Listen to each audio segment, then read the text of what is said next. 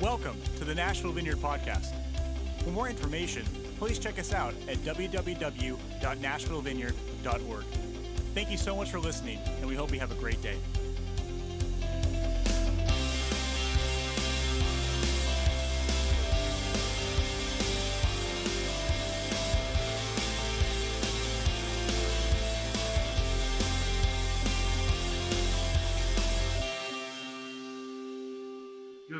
Church. It is so good to be with you here this morning. For those of you who may not know me, my name is Scott. I have the privilege of being one of the pastors here at Nashville Vineyard. It is a joy to be with you this morning, even if, even if we have to do it online. This morning, we're going to be taking a look at Colossians chapter 3 and primarily verses 1 to 2. We're going to be considering where our focus is at in this life. Now, certainly, right now, there's a lot of different things vying for our attention. There's a lot of important things going on in life. But no matter what is happening, our focus, our attention deserves to be on one person and in one place. And so this morning, as we look at Colossians, I pray that we'll be encouraged, that we'll be inspired, and even a little convicted at places in our lives where we've been way too caught up in things that aren't very important. Well, if you turn with me to Colossians chapter 3, verse 1 through 4, we'll read those verses and then we'll pray. Therefore, if you have been raised up with Christ, keep seeking the things above where Christ is, seated at the right hand of God. Verse 2. Set your mind on things above, not on things on the earth. For you have died, and your life is hidden with Christ in God. When Christ, who is our life, is revealed, then you also will be revealed with him in glory. Lord God, we love you, and we praise your holy name. You are so, so amazing.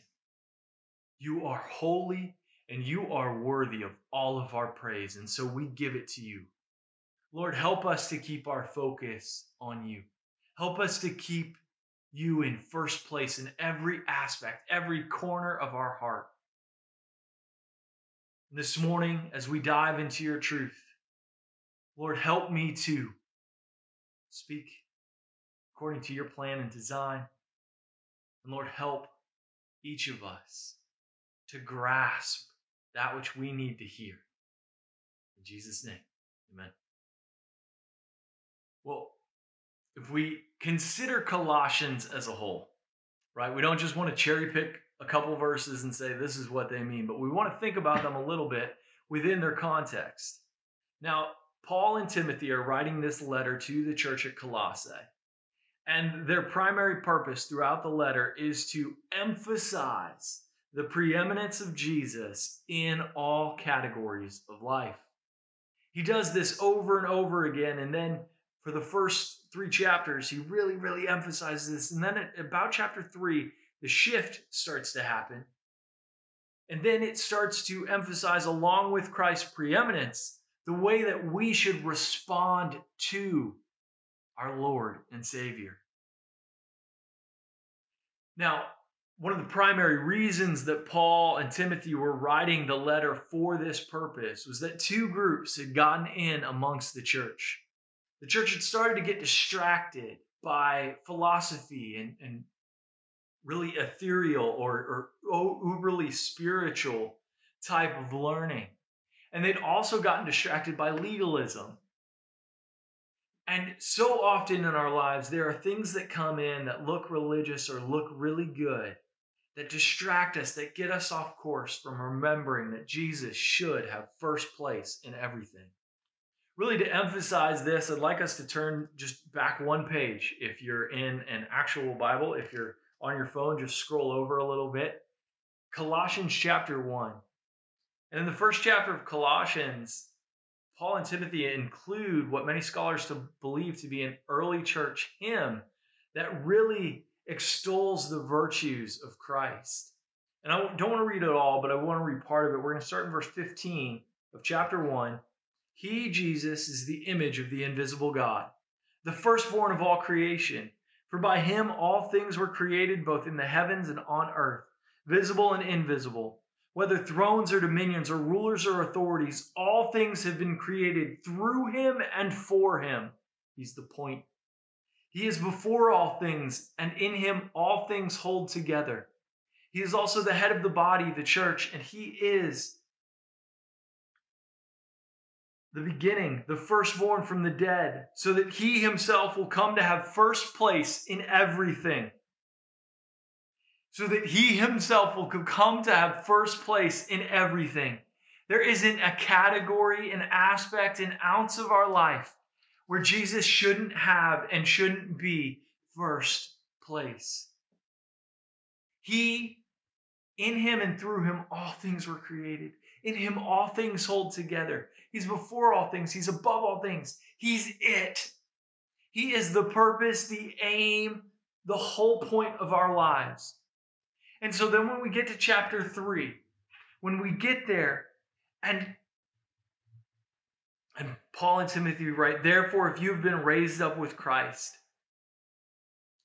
and that's another way of saying, if you have left your old life behind and are choosing to follow Jesus, if you are following the way of Jesus, keep seeking the things above where Christ is seated at the right hand of God. We're to keep seeking Christ, Him who is first place, Him who is above, and the things that are seated with Him. Set your mind on the things above, not on the things that are on the earth.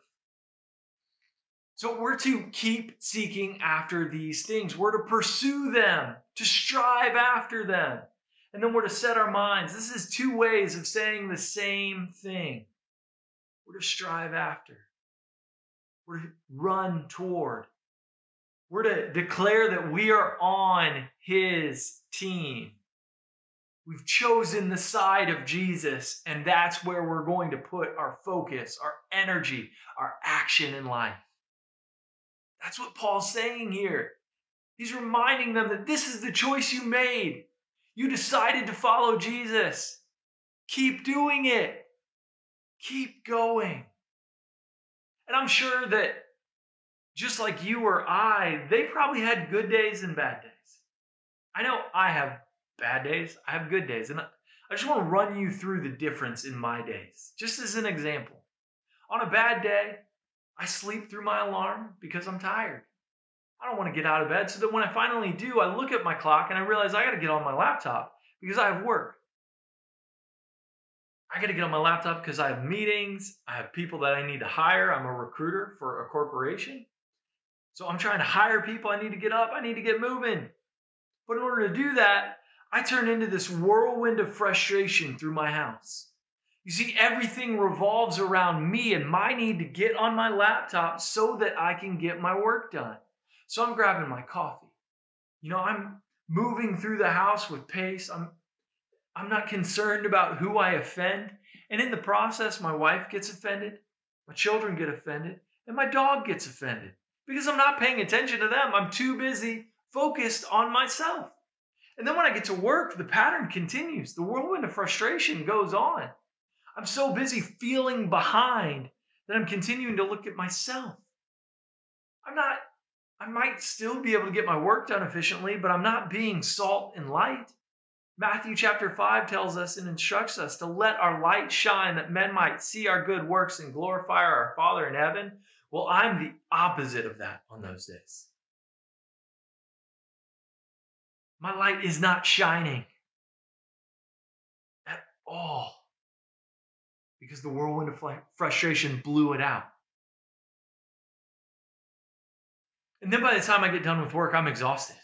It's been a frustrating day. It's been hard. I'm stressed. So then I pull out my phone and instead of rejoining and spending time with my family, even though I work from home, I scroll through social media. I watch some silly YouTube videos. I basically do nothing. I continue to be focused on myself. And I come out, we eat dinner together. My wife and I put our children to bed, but then I'm tired. It's been a long day. And so I sit on my couch. I watch TV. I stay up probably too late and I fall asleep and I don't start myself off right for the next day. That's a bad day. That's a day focused on me, seeking the things that are here on this earth and that revolve around me on my good days. For me, for me on my good days, it looks like I'm the first one up in our house. I'm up and I'm out. I'm either in one of the rooms praying, reading scripture. Sometimes I go for walks because it's a great way for me to pray. It's a great place for me to clear my head. I even go on runs at times just because runs really help me to meditate upon the Lord. So it might look differently on any given day, but it always starts with me focusing upward on Him, seeking those things which are above. You see, then as I move through my day and, and when other members of our family start to wake up, I'm ready to love them well. I'm looking at their needs, not my needs. And we are all happy because there's no whirlwind of frustration. It's just that whirlwind of God's love being manifested in our house. And it all starts focusing upward from the beginning. Then when I get to work, I'm not in a rush to get through meetings. I'm more focused on what type of witness I am for my Lord and Savior. Is He remaining in first place as I do my work and do my work well? Then usually our family time in the evening is a lot sweeter. I get to bed on time and I'm able to start the next day right because I did that day focused upwards. I didn't sacrifice the momentary for the or the eternity for the moment. I was focused on that which was above, not on things on the earth. Now, I'm sure that you have good days and bad days as well. And yours might look different than mine, and that's okay. But I would exhort you that this week, as you go through it, that you would take the time to consider what things help set you up for success in focusing on things above, not on things in the earth. Is it getting up a little bit earlier? Is it having your clothes laid out? I don't know what it might be, but whatever it is that helps you, do it. And think about it this week as you go through that. Think about where is my focus? And if you find it's not on Jesus, remind yourself that he should be in first place in everything. Now, obviously, when we get into topics like this, we start to think about things like prayer, like getting into scriptures, and those other spiritual disciplines. And those are so important in our lives. But I want to take a moment and stop and remind us that as we're talking about living this out, as we're talking about focus on things above, not things on this earth, that we are saved by grace. It is by grace that we have been saved, it's not of works. So these spiritual disciplines, they're not for salvation, they're for celebration. They're for celebration of this God who is before all things, who is above all things, who is the first born among creation. In him, all things hold together, that he, in all things he might have first place. And I know I didn't quote that exactly. But that's what we're reminding ourselves of that we are celebrating that Jesus is king over all over every aspect of our lives. So these spiritual disciplines are ways for us to just continually rejoice in the Lord, to celebrate Him and His goodness. He is so worthy of it. And in celebrating Him, we keep our focus on things above, not on things on the earth. We remind ourselves that our life is hidden with Christ in God. And it's a beautiful, beautiful thing. You know, as we talk about spiritual disciplines, the first places my mind always goes are prayer and time in Scripture. And one of the places that I think our mind should go a little bit more is to the Great Commission, to carrying out this commission of Jesus. If you're not familiar with it, at the end of the book of Matthew, Jesus is talking to his disciples, and he tells them to go into all nations making disciples and baptizing them in the name of the Father, the Son, and the Holy Spirit. That is, when I say Great Commission, that's what I mean. That means going into all nations, making disciples of Jesus, and baptizing them. And this is such an important aspect of our lives. It's such an important aspect of who we've been called to be and how we follow Jesus. You see, He told us He instructed, he commissioned his disciples to do this. To be a follower of Jesus, it's just a part of our job description. Yet it's one that more often than not is omitted. Because let's be honest, it's a little intimidating sometimes to walk up to somebody in the grocery store and ask them if they know about Jesus. It can be awkward to start a conversation with a stranger, or to knock on someone's door. And yet, that's what he's called us to do. He's called us to go into all nations. Now, I want to remind us that all nations also includes your neighborhood and mine. It includes the places we live, the people that come in our door, whether they are friends, whether they're neighbors, whether they're families, just coming over for dinner. Recently, Mandra and I had a friend come visit us from the Northern Virginia area. Now, this is a friend that we knew, but we didn't know really well. We'd interacted several times before. I think I'd only talked to him about Jesus a few times. Probably three or four times. I prayed for him one time prior to when, you know, this invitation for him to come stay with us happened. What we primarily talked about was soccer. We both love soccer we are the teams that we each support are rivals. And so we always talked about that. We would give each other grief when they were playing. We had a friendly relationship. And yet a month and a half ago i hadn't talked to this guy for almost a year. And then one morning my phone rang. And it's my friend on the other line. And i said hey man what's going on?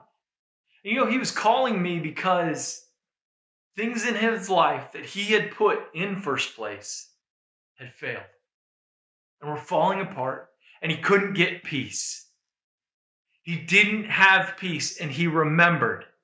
He remembered for some reason that when he talked to me, when he was done, he always felt peaceful. Now, like I said, I hadn't been overly pushy with religion, but I just loved him. We were friendly. I'd prayed for him in the past, and we talked a lot about soccer. And yet, if we go back to Matthew chapter 5, let your light so shine before men that they may see your good works and glorify your Father in heaven. Something about the peace of God that dwells in me impacted this man when we interacted. And as a result, when he needed peace, he called me. So we talked. And he explained what was going on in his life, and I Told, asked him if he wanted my opinion, if he wanted my two cents. He said he did, and so I shared with him how he had placed these things in first place. His focus was on them and not on the Lord. And I asked him what his relationship with Jesus was like. And you know, it was pretty minimal. So I prayed for him, I talked to him, but he wasn't interested in making a real commitment to follow Jesus at that time. And so we invited him down. We said, hey, come spend a weekend with us. Let's have some fun together. So he came down from Virginia to Tennessee, where we live, stayed in our home. We went on hikes together. We played games. We had a great time, and our whole family got to share the gospel with him, both in how we live, but also with our words. And you know, just a short bit before he left, after a weekend and on the night before Mandra, my wife and I were unsure of how the next morning was going to go, but we really wanted to help him take that next step in this walk towards following Jesus. Well, that next morning, the Holy Spirit guided our conversation. And it ended up with this man deciding to let go of the things that he had placed up high and to put Jesus in his rightful place and to follow him. We prayed together, we embraced, we cried, and we rejoiced that Jesus is Lord. You see, you might not know the difference that you're having, but I encourage you to plant seeds. Share the gospel not only with your life, but also with your words. Tell people about the Jesus you love and the Jesus you follow.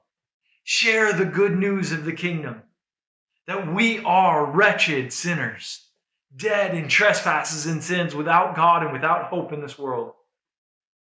That any peace that we have is fleeting, but that there is a Prince of Peace, and his name is Jesus, and he died for our sins. He died to bring us back into right relationship with the Father. So I encourage you be bold.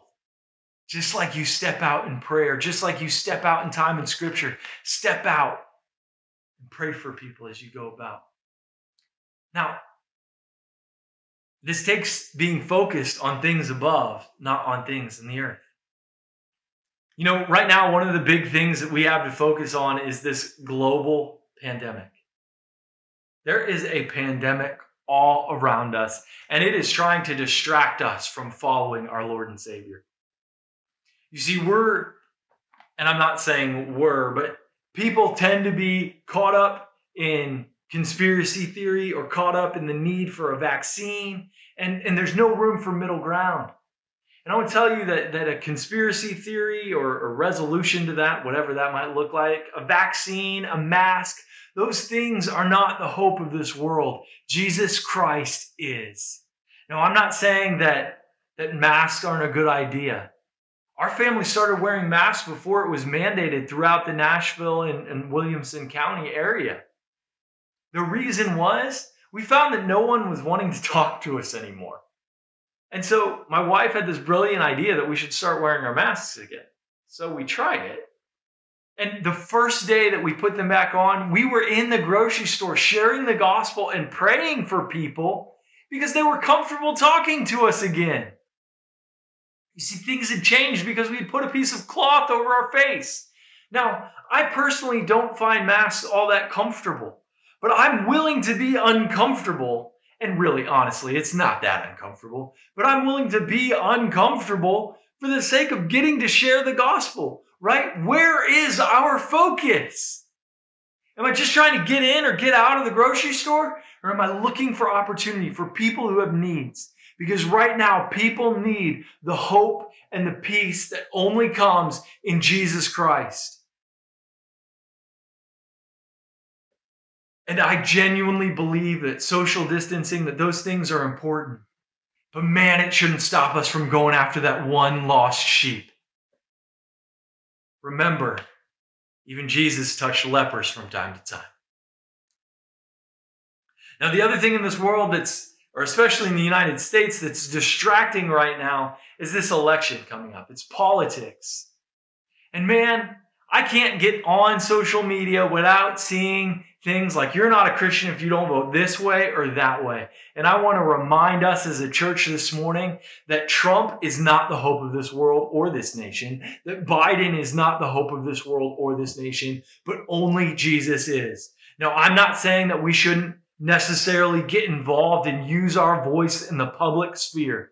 But what I am saying is that we shouldn't be so Republican and so Democrat that people can't see that we are for the kingdom of God. Where is our focus? Who has first place? If someone looked at your Facebook feed, what would they identify you as? What would they identify you or me as? Would it shout the kingdom of God from the top? And I want to remind us too, because it's really easy to point at major sin in either political party. But I just want to remind us that there is sin throughout the policies of both major parties and all the minor ones as well. I also want to remind us that perhaps the greatest move of God came while revival, if you will, came while the church was under the oppression of an empire and had no say in the public sphere.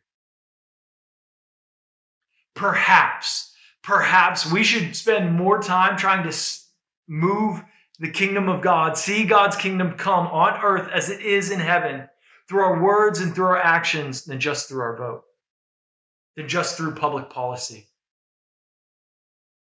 Instead of trying to legislate morality, why don't we share the good news of who Jesus is?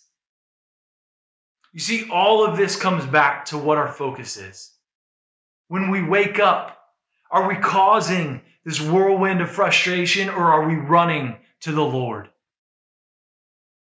Throughout our day, are we thinking about ourselves and our own comfort? Or are we looking and keeping our mind focused on things above so that we can impact the world? This is who we are called to be as children of God.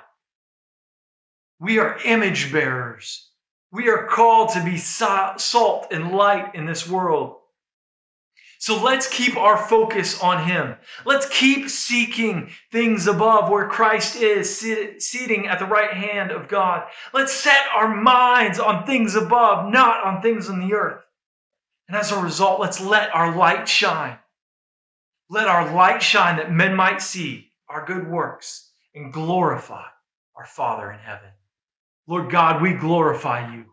We praise your holy name, for you are good all the time. Lord, help us to draw our attention upwards towards you at all times. Light a fire in us that we might spread your light in this earth. It's in your name I pray. Amen. If you haven't taken those steps towards following Jesus, if you're new to this whole Jesus thing, join us in our new believers classes that we have available online. If you need healing, join us in our healing classes and check out our website for our small groups, for our house churches around the Nashville area. Be in community. Get filled up so that you can impact this world. I love you. Have a great week. For all upcoming events more information about the Nashville Vineyard Church, please check us out at www.nashvillevineyard.org. Thank you again for listening, and we hope you have a great day.